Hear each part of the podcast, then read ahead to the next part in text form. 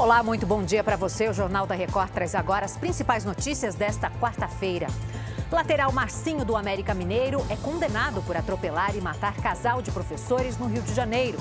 E Coreia do Norte prepara o lançamento do primeiro satélite espião do país. Agora, no Jornal da Record.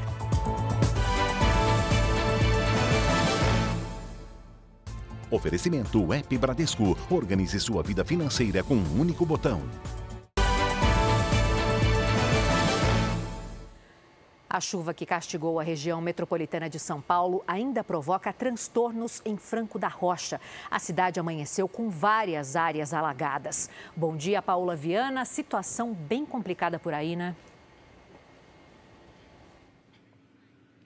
Muito complicada, Adriana. Bom dia a você, muito bom dia a todos que nos acompanham. A enxurrada deixou carros e muitas pessoas ilhadas. A água da chuva invadiu muitos estabelecimentos comerciais que chegaram a perder tudo. Inclusive, um hospital aqui da região continua ainda ilhado. A Defesa Civil foi acionada várias vezes durante a madrugada para áreas consideradas perigosas, porque há risco ainda de deslizamentos de terra. A estação de trem foi interrompida por várias horas, voltou agora há pouco, mas ainda apresenta lentidão na circulação. A Prefeitura agora de Franco da Rocha espera a água baixar um pouco para dar início ao trabalho de drenagem e limpeza das principais ruas e avenidas aqui do município. Adriana. A gente segue acompanhando, Paola. Obrigada pelas informações. O jogador Marcinho do América Mineiro foi condenado pelo atropelamento que matou um casal de professores no Rio de Janeiro em 2020. Oi, Fábio Peixoto, bom dia. Olá, Adriana Marcinho cumprirá uma pena de três anos e seis meses em regime aberto, que poderá ser substituída por prestação de serviços. O atleta também teve habilitação suspensa pelo período em que cumprir a pena.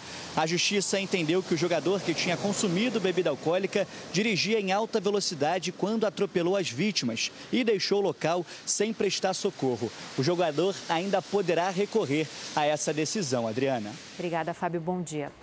Os dois policiais militares filmados agredindo uma mulher em Pernambuco foram afastados das funções por 120 dias. O caso aconteceu na cidade de Primavera, no sul do estado. Os PMs, flagrados dando socos e tapas em Nadiane da Silva, não poderão prestar nenhum tipo de trabalho na corporação neste período. Após as investigações, a corregedoria poderá pedir a expulsão deles. A Coreia do Norte anunciou que está preparada para colocar em órbita o primeiro satélite espião do país. De acordo com o líder norte-coreano Kim Jong-un, o objetivo é combater as ameaças dos Estados Unidos e da Coreia do Sul. Analistas dizem que o satélite militar faz parte dos esforços da Coreia do Norte para aprimorar a tecnologia de vigilância, incluindo drones, e atingir os alvos com mais facilidade em casos de guerra. A data do lançamento ainda não foi divulgada. Chega ao fim essa edição. Outras informações no Fala Brasil, às 8h40.